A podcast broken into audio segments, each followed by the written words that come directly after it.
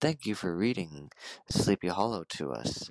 What I really loved about this particular tale is ultimately poor Ichabod's fate is up to the interpretation of the reader.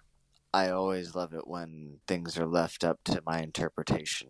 Thank you, Bill. Have a good night. Hi, Bill. This is Des. So I'm really enjoying the podcast, and I wanted to thank you for inviting me into your library. It's fabulous in here. A full on believer that it is a ghost story, and I believe that Ichabod was chased down by a ghost rather than Brom. I've always been a fan of ghost stories anyway since I was a kid. One of the earliest books I read was about ghosts. So my family always thought I was weird about that, but whatever. Get this more comfortable feeling of hearing you speak these stories at night. It makes my heart race at times, but you ease my heart with the stories. Gives me something to think about, to ponder, to wonder. Dragon Slayer Audio.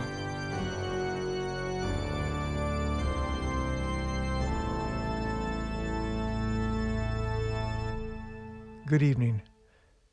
This is Bill Oberst Jr. Welcome to the Moonlit Library. You'll pardon me if I don't get up. I'm lying on the floor at the library. I, I do it from time to time. Do you? You ever lie on the floor and look up? You know, imagine that the ceiling is the floor and the floor is the ceiling, just to get a new perspective on things. It's interesting what you can see when you look up. Lying down here on this ancient Egyptian carpet, on this stone floor, looking way up, I can see all three and a half stories of this library right up to the rib vault the Gothic window there that spans almost the entire east wall. And looking at those three and a half stories of books, I think whoever built this place had a sense of humor. For instance, you see that sort of wooden pier up there on the third floor? way out past the staircase, so you have to use a high ladder just to get up there.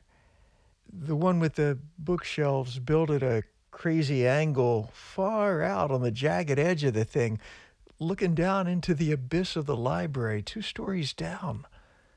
So if you do get up there, you almost have to reach out into space to get to the books. You better watch your balance. Well, that's the section of the library which contains books on fear. and up on the second floor, you see that veiled section of books? It almost shimmers in the moonlight. You don't see it? Just wait. It kind of shows up what it wants to. There, you see? Oh, it's gone again. Now, that's the section for books on ghosts. And weirdest of all, way up near the vaulted ceiling, just under the rose window, there's a blind triforium, a little narrow galley up there, impossibly high. Look up there and you can just see the velvet wall hangings through the arch window. Good solid bookshelves in that little galley a couple of comfortable overstuffed leather chairs, a low wooden table, bottle of good red wine. Very inviting. But there's no stairway leading up to it. How the heck do you get up there? Well, you see those little niches in the wall. Those are footholds and handholds to get up to that room, you've got to climb all the way up the north wall, hand over foot. Hard climb, but a good place once you get there. Well, that's the section of the library dedicated to books about hope. And I've been up there tonight, getting ready for you. I brought down tonight's reading, and I must admit, I had some of that good red wine while I was up there, which is why your old library keeper will just stay here, stretched out on the floor, if you've no objection. Why don't you stretch out too, in your own place of rest? Turn out the lights, and I'll read to you for a while, just till you're drowsy. A short tale from Auguste Villiers de l'Isle Adam's 1891 collection, Contes Cruels, or Cruel Tales. This story is called The Torture by Hope. Many years ago, as evening was closing in, the venerable Pedro Arbuez d'Espila, the sixth prior of the Dominicans of Segovia and the third Grand Inquisitor of Spain, followed by a Fra Redemptor, preceded by two familiars of the Holy Office carrying lanterns, made their way to a subterranean dungeon. The bolt of a massive door creaked, and they entered a foul smelling room where the dim light revealed, between rings fastened to the wall, a blood stained rack and a brazier of still warm coals. There, on a pile of straw, loaded with fetters, his neck encircled by an iron ring, sat a haggard man of uncertain age, clothed in rags. This prisoner was no other than Rabbi Aser Abarbanel of Aragon, who had been daily subjected to torture for more than a year. And yet he had refused to renounce or recant and had sustained his courage amid incessant torture. With tears in his eyes, and the thought of this resolute soul rejecting salvation, the venerable Grand Inquisitor, approaching the shuddering prisoner, addressed him My son, rejoice. Your trials here below are about to end.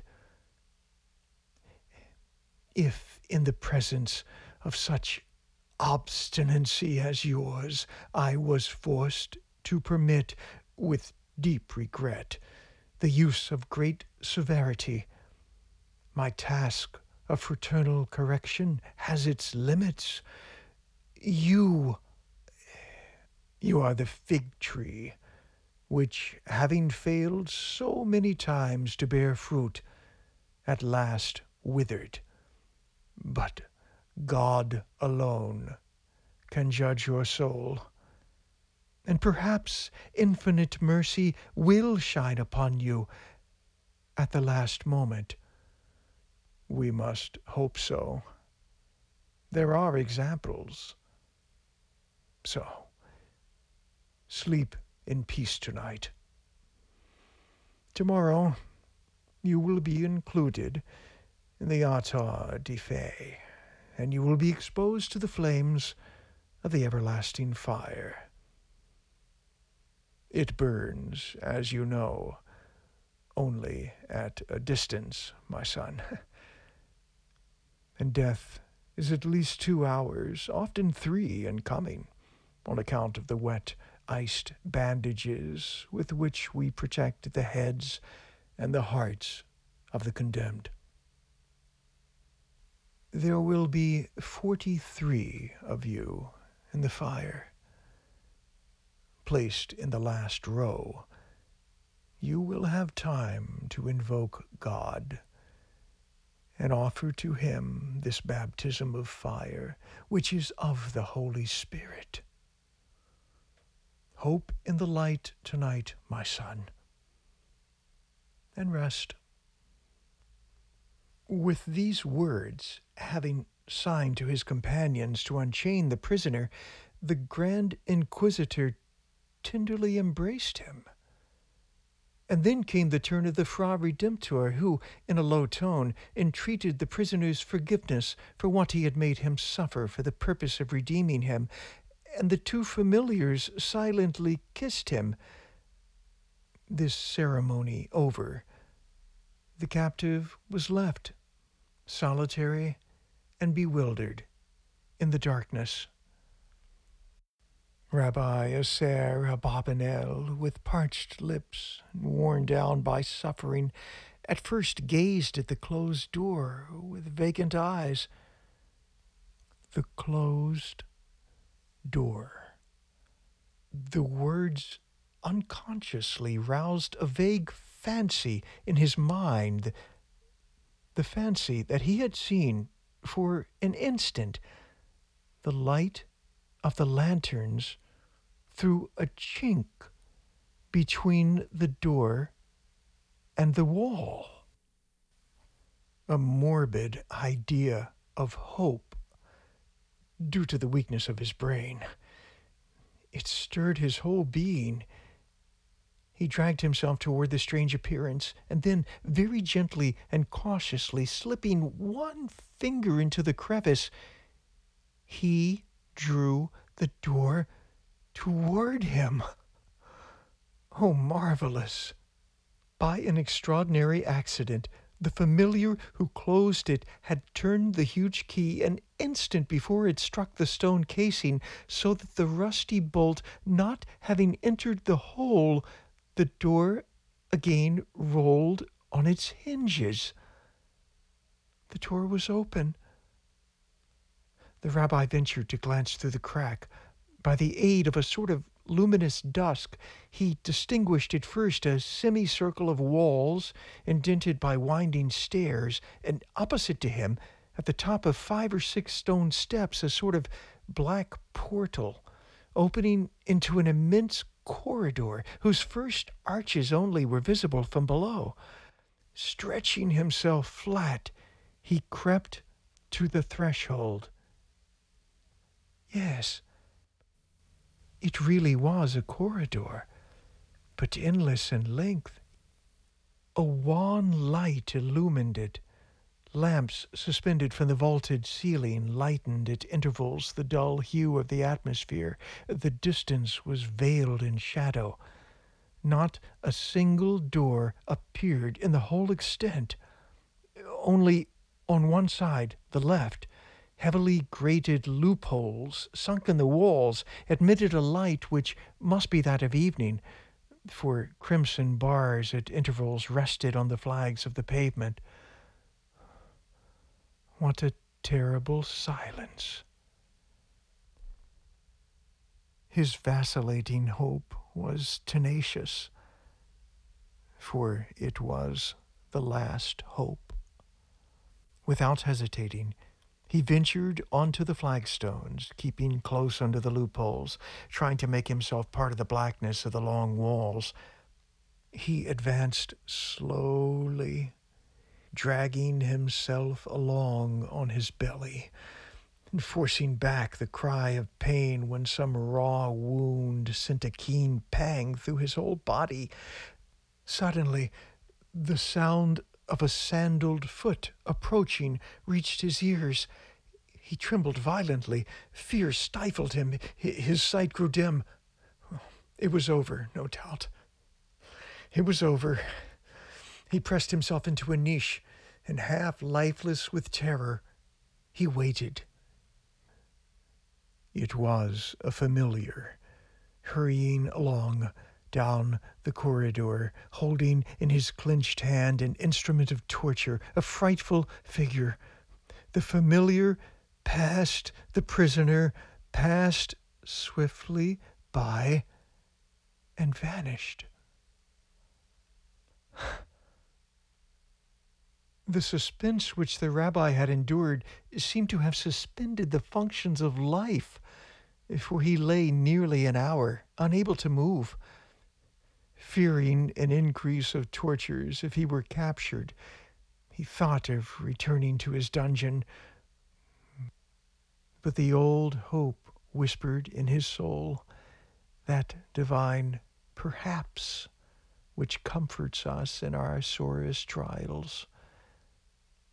He began to crawl toward the chance of escape. Exhausted by suffering and hunger, trembling with pain, he pressed onward, onward. The tomb like corridor seemed to lengthen mysteriously while he, still advancing, gazed into the gloom where there must be some avenue of escape. Oh, there must. He again heard footsteps, but this time they were slower and more heavy. The white and black forms of two inquisitors appeared, emerging from the obscurity beyond. They were conversing in low tones and seemed to be discussing some important subject, for they were gesticulating vehemently. At this spectacle, Rabbi Aser Abarbanel closed his eyes. His heart beat so violently that it almost suffocated him. His rags were damp with the cold sweat of agony.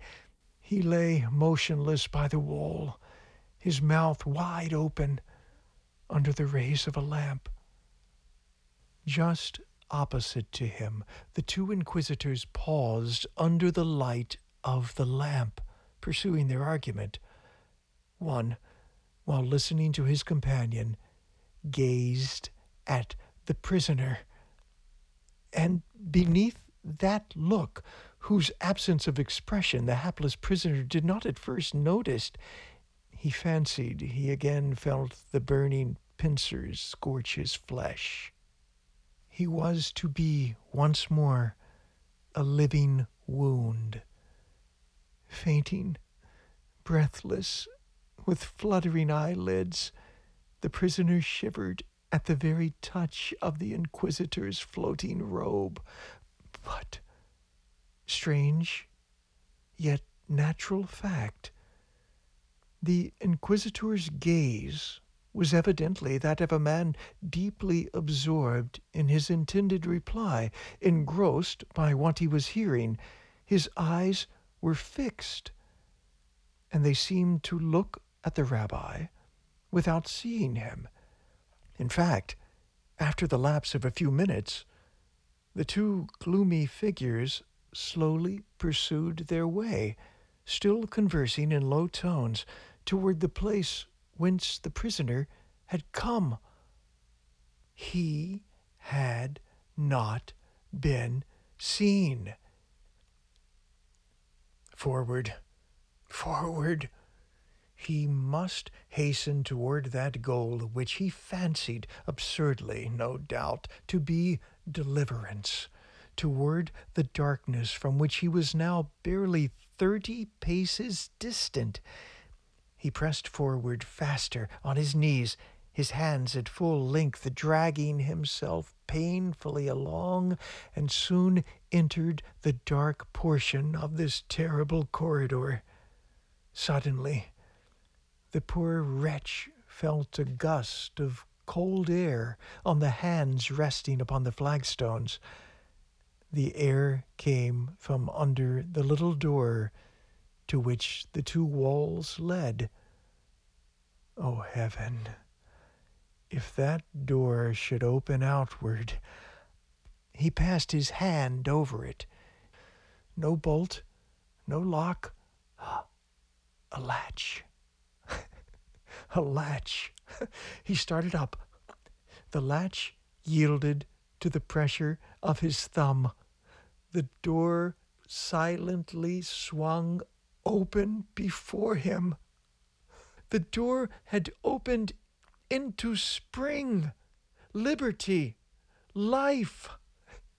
It revealed the neighboring fields stretching out toward the Sierras, whose blue lines were relieved against the horizon. Yonder lay freedom. Oh, yonder lay escape. Yes, yes. He would journey all night through the lemon groves whose fragrance now reached him, and once in the mountains he was safe. He inhaled the delicious air. The breeze revived him. His lungs expanded. He felt in his swelling heart the coming forth of Lazarus. And to thank once more the God who had bestowed this mercy upon him, he extended his arms and raised his eyes toward heaven. It was an ecstasy of joy.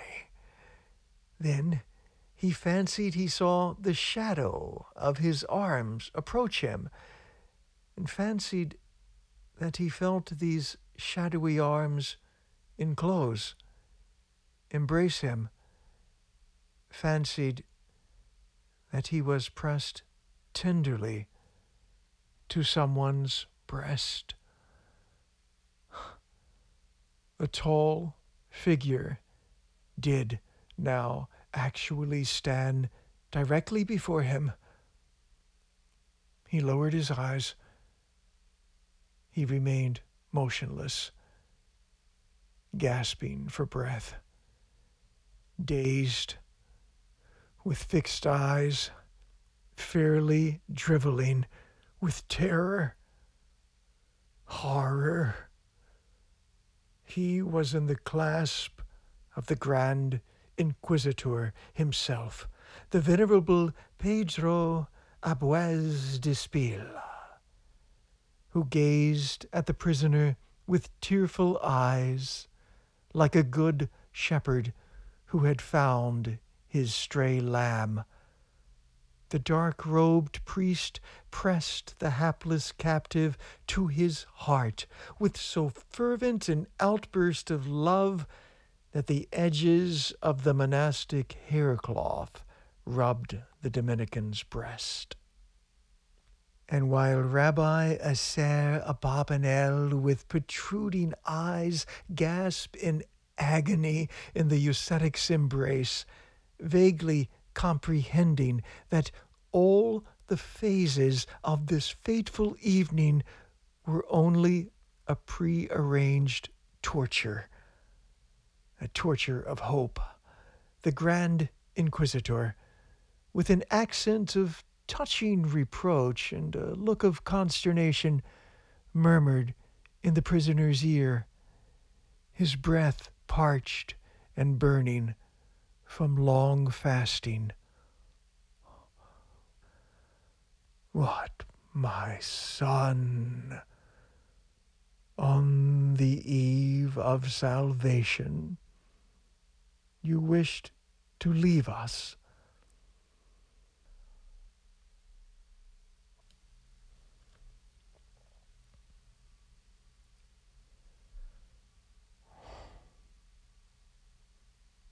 My goodness. You know, Lovecraft adored that story. How crushing torture by hope. What do you think? What do you think? Is it better to have hoped and lost that hope than never to have hoped at all? Or better to remain in despair and not be disappointed? How you doing with hope these days? What's your relationship with hope? You have one anymore? Hey, do you think we're going to be okay? Do you have hope? I'd like to know. Why don't you dream on it? And tomorrow, maybe you can leave me a voicemail like Des and Scott and Ingrid did this week that you heard at the top of the show. There's a link to leave a free voicemail from anywhere in the world right there in your show notes. It's speakpipe.com slash Bill Oberst Jr. I'd really like to hear from you. But that's for tomorrow. For now, the books are all back on the shelves. And the same moon that's streaming in that high east window in this old library is shining down on you in your place of rest. It's very late. Your eyelids are heavy. So rest now. This old library keeper in this old library, high on the edge of a precipice, on the edge of a forest, on the edge of the world, will wish you sweet dreams. You know, I think I'll just sleep right here on the floor.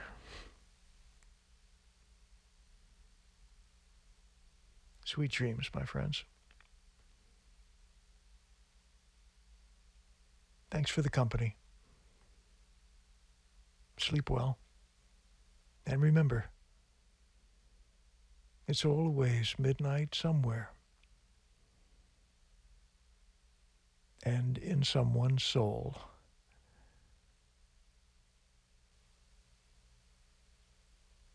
Good night.